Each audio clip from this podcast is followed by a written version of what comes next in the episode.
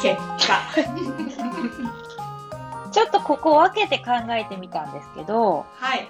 あの、ちなみに多分私この分け方は1億人の円文法から取ってきた気がすはいるんですはい。けど、有名なやつですね。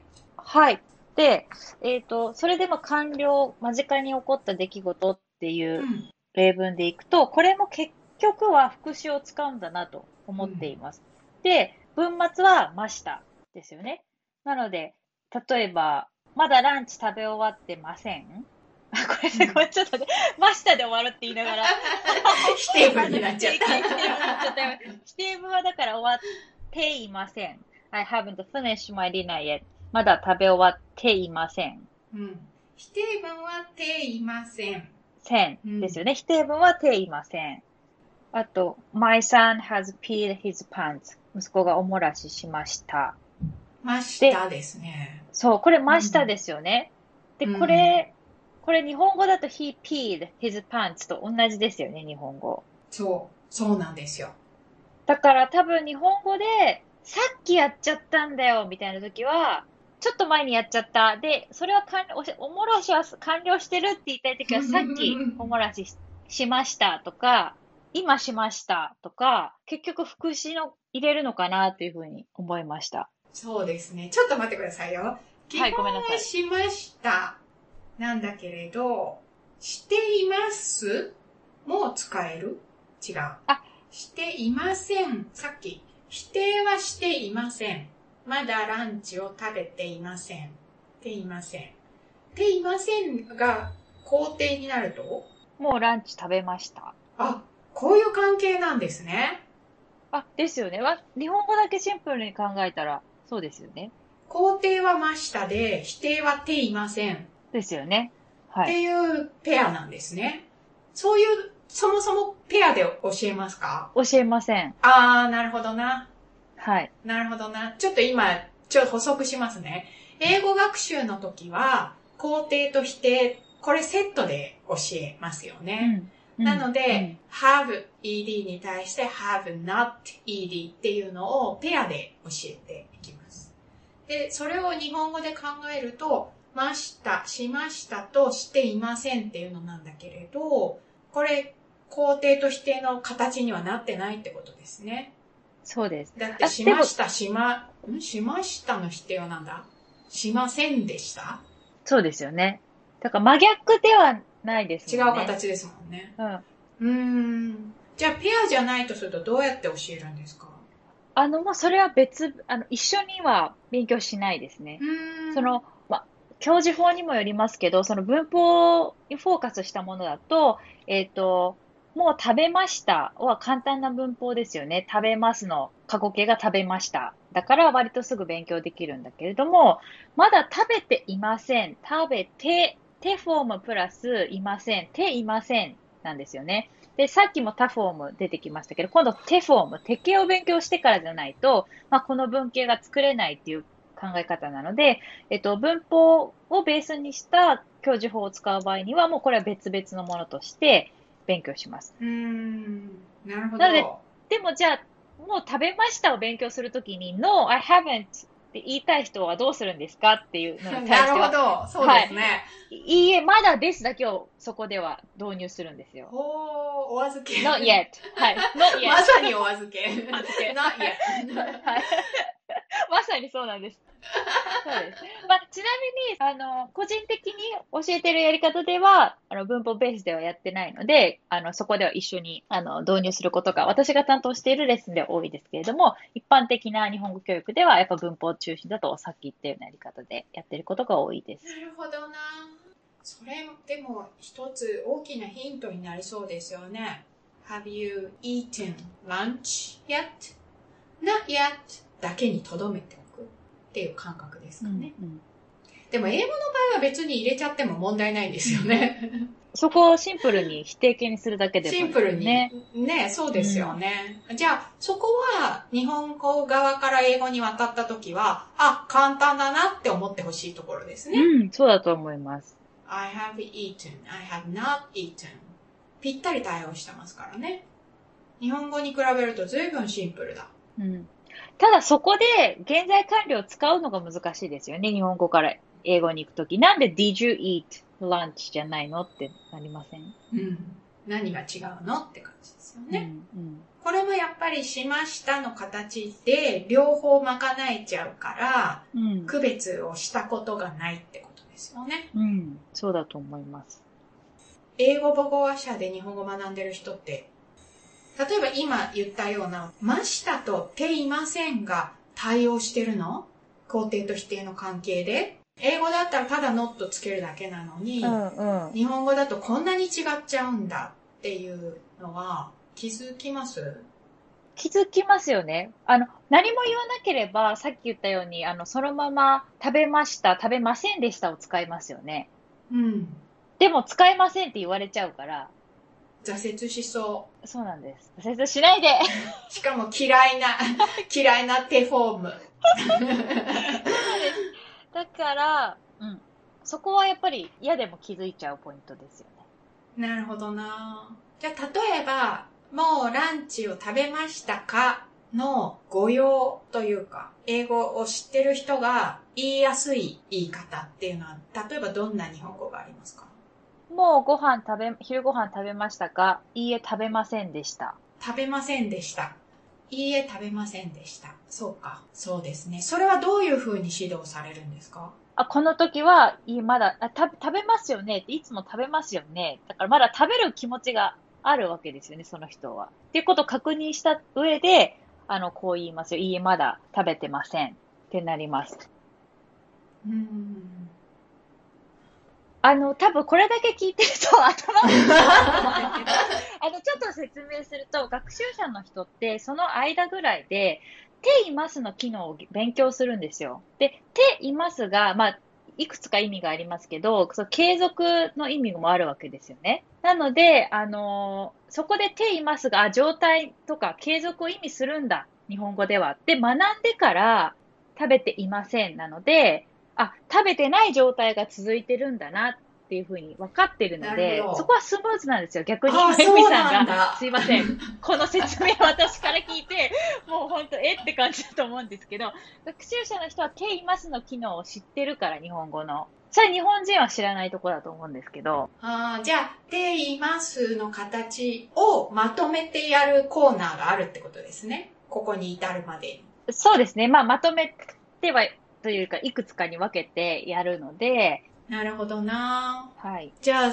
だいぶ前になりますけど、さっき、あさこさんがおっしゃった、時系列で英語文法はすごくシンプルに並んでいるのに対して、日本語文法はそういうふうに並べられないっていうのの一つの例がここにありそうですよね。うん、そうですね。ね。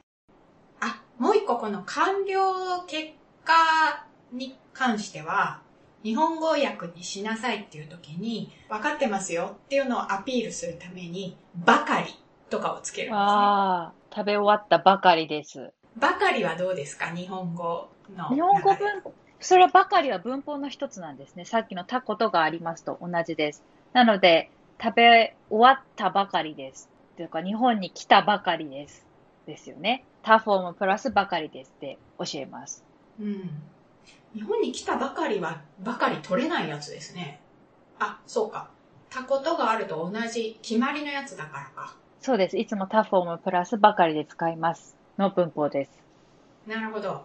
ばかりの他にありますか？今、えっ、と、最近のこと、この完了とか結果に使える。ああ、ちょうど雨。雨が止んだところですとかですか？ところです。あ、そうか。ところですですね。ばかりです。ところです。うーん、なるほど。でもちょっと分かってきました。日本語の場合は、そのことがあるとか、ところです、ばかりです、みたいな、この手の便利な、なんて言うんでしょうね。なんか、付け加えマーカーみたいなやつが発展してるんですね。うんうんうん。そこで、こうニュアンスを表していきますよね。なるほどな。役割がしかも結構決まってますもんね。あちこちに使えないようになっている。うんうん。そうですね。そこは、じゃあ先ほどの渡っていくイメージで言うと、日本語話者は、あ、あれもこれもそれも have ed でいけんだ、ラッキーって思ってもらいたいとこですよね。ああ、日本語話者が英語を勉強するときですね。うん。確かに。だってばかりもことがあるもん何にもつながりないじゃないですか。そうです。もうそれを一個一個文法をなので積み重ねて覚えるというか、その覚える文法の数で言うと、すごく多いですよね。ですよね。はいそれ全部 have プラス ed で賄えちゃうから、うん。あ、全部これでいけるんだって思ってもらえたらいいなぁ確かに、日本語で、何々、ばかりとか、ところ、もう全部、ハブプラス ED でってなったら、すごい、ひ日本語の表現の数になりそうですね。うん、うん、うん。まあね。一緒だからラッキーっていうのと、はっきり分けてもらった方がラッキーっていうのと、確かに。なるほどな。まあ、だから、私が言いたいことは、その受験で、主に、形っていうものにすごくこう意識を高めているので、うんそこはマスターできるんです。うん、みんな。そこを問われるし、そこが測られるので、うん。そこはたっぷりトレーニングを受けてできるようになります。なんだけれど、知ってる形をいつ使っていいかがわからない。その時、気持ちがわかんないですもんね。そう。いつ、いつただの Did you eat で、そう。Have you eaten 使うのかがわかんないですもんね。そう。なので自分でも言えないし、違いが出せないし、相手に言われた時にも、どういう意図を持って言われたかが理解できない。うん。っていうことになってしまうので、せっかく覚えて、形としては知って、作れるようにはなっても、使いどころがないまま、あるいはわからないままに対応してしまうっていうことが起きやすいんですよね。うんことがあると、下ばかりとが、同じ形っていうのがすごく理解しにくい。うん。感覚がすごく違うから。うん。うん。うん。それが日本語にある程度理由があるような気はしますね。でうん。うん。なんで難しいかは分かってきました。うーん。なんか、だから元に戻ると過去と現在完了が混ざっちゃいますっていうお話だったんですけど、いや、そもそも past と present ですよね。まずそこすごく違いますよねって。ええそっか。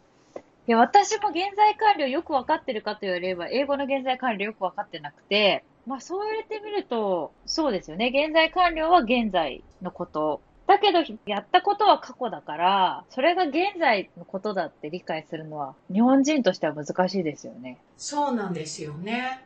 なので、なんとなく日本、日本で英語を学んだ人の中に、現在完了を使っとけば、現在にも過去にもどっちにもいけるんじゃね？みたいな、あります、あります。その間みたいな感覚があるかもしれないですね。でも、そうじゃなくて、過去は過去なんです。うーん。現在完了は現在の話。そこは絶対違いますよね。じゃあそこであれですね、さっき言ってたように、じゃあ1時間前だったらどっちですかとか、2時間前だったらどっちですそうかみたいうなそそうそうそうそうで、そそれは日本語と一緒で、あの、今終わったばかりですとか、うん。じゃあそれ1時間前だったらばかりは使っていいんですかとか、ところ、終わったところですは使っていいんですかみたいな話になってくるわけそうですねですね。でもそれはし、日本語だったらまあ主観ですよねってなりますけど、英語でもそれはそうなんいや、ですよね。英語も主観ですよ、そこはね。だから、例えば、ささっき例えばランチの話が出ましたけど、Did you eat lunch today? って言った時と、Have you eaten lunch today? って言った時と、形はどちらも正解です。で today の中で、ランチタイムとどれぐらい離れてるかによって、どっちを使うと自分の言いたいことにより近づくかっていう選択が生まれてくると思うんですよね。うん。どちらにしても通常のランチタイムは過ぎてるじゃないですか。today の中で。うん、うん。Did you eat lunch today? って言ったら、もう today の時間帯的には、はいはい。もう暗くなってる感じしません？なんか夕飯とかの後に、そういえば今日お昼ご飯食べたの？なんか忙しかったみたいだけど、みたいな、ちょっとそんな状況を想像しますね。で、Have you eaten lunch today? って言ったら、まだ食べるチャンスありそうな時間帯じゃなそう。確かに。に2、3時の会話会話な感じしますね。ね。で、もしかしたら一緒に行こうとか、そういう誘いにもなりうる？うんうん。確かに。でも、いくらなんでももう夜寝るときに、Have you eaten lunch today? とは言わないよねっていう。そのこ、なるほど。この時は言わないよねシリーズがあったら、すごい理解できそうだ。ですねあの、逆にその感覚つかむにはどうしたらいいんですかね？その、もうなんか、慣れるしかないですかね。そうですよね。でもやっぱりその、こういうテキストとかで、その文法を勉強してるだけだと、もうやっぱり理解できる、納得できるレベルに限界ありますよね。だからやっぱ文脈があるものと一緒に映像を見たりとか、そう人が使ってるのを聞くっていうことを増やすっていうのがやっぱ大事ですね。うーん。最後、結果、結果がまだ実は残っています。はい。結果、結果は、まあ、基本的には、ましたを使いますよね。ました。はい。で、文の意味によっては、何々手置くとか、何々手あるっていう文法を使うと思います。手置く。手置くある。手置きました。手あります。例えば普通のましたを使うときだと、I've worked hard all day. 一日一生懸命働きました。例えば私が子供の部屋を片付けて、I've cleaned your room. おで、これは、まあ、あなたの部屋片付けましたもありますけど、日本語では表したいことによって、片付けておきましたよ。ー。うんうん。あなた今日友達来るんでしょ？家に。大丈夫？お母さん片付けておきましたよ。この置きましたを使うとお、きましたそう、しておきました。これ、しておきましただと、目的があるから事前に準備しとく。事前に行為をするっていうことに焦点がある時の文法です。手置きます。なるほど。これもしておきましたが、今の結果であって、しておきますだと未来になっちゃうから、そうですねましたの形になるんですね。で、多分、この I've cleaned your room はもう一個日本語があって、片付けてありますよ。うん。日本語だとこの手置きましただけじゃなくて何々手ありますっていう文法もあります。なるほどな。ありますね。確かに。うんこの辺は、またちょっと別の回になりそうですけど、なんか日本語は、その、誰がしたか、エージェントの存在をあんまり言いたがらないっていう傾向があるらしいですよね。うん。なので、確実に片付けた人物、今で言うとお母さんはいるんだけれど、お母さんより部屋がそういう状態になっているっていうことが日本語では割と言いたいことがあるので、きっとその辺のところも関わっているんだろうと思います。なんかよくあるじゃないですか。お茶が入りましたよ。みたいなね。うん。ね そういうね、いやいや、お茶は入らないでしょっていうね。うん。そういう日本語らしい表現の一つが関わってきそうな感じがしますね。ただまあ今の例で、いずれにしても結果に当たることを言おうと思ったら、しましたも使える、しておきましたも使える、してありますも使える。その上、ましたは過去っぽいけれど、ますもある。みたいな、すごいややこしいですね。はい。これが皆さん、英語だと1個で済むんですよ。便利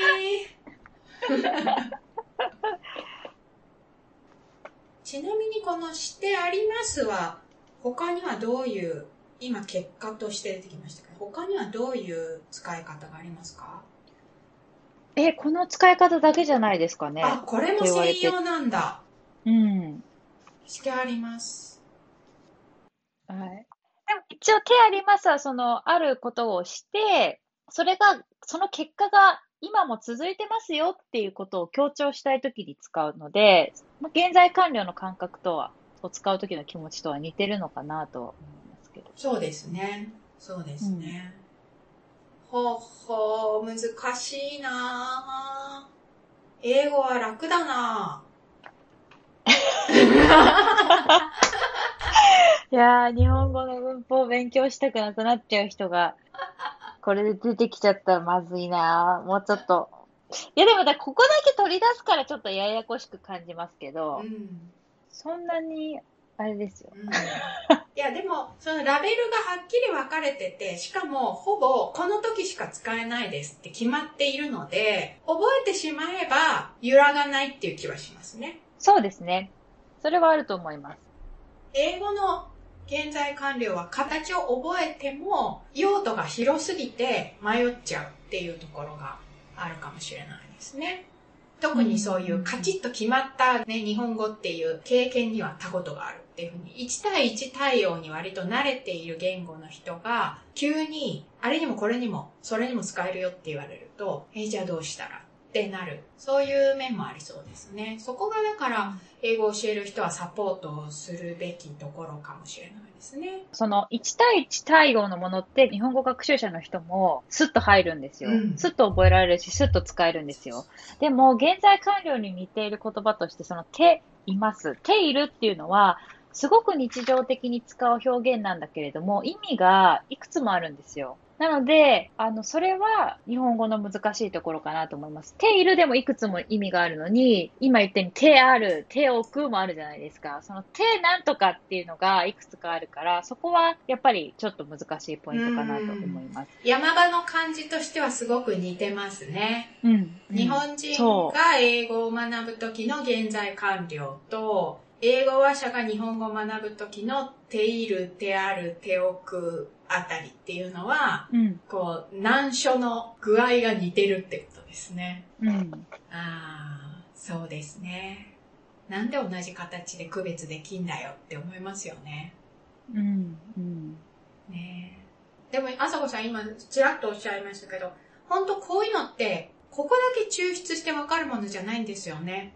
本当にその前後の文脈とか、何がその人が言いたいことなのか、どこに強調しポイントを置きたいのかによって、同じ情景や同じ出来事が、表現が変わってくるっていうのがあるので、まあ、そもそもその分だけを取り出してしかも紙の上で何か分かったか分からないかっていうのは表現しきれないもの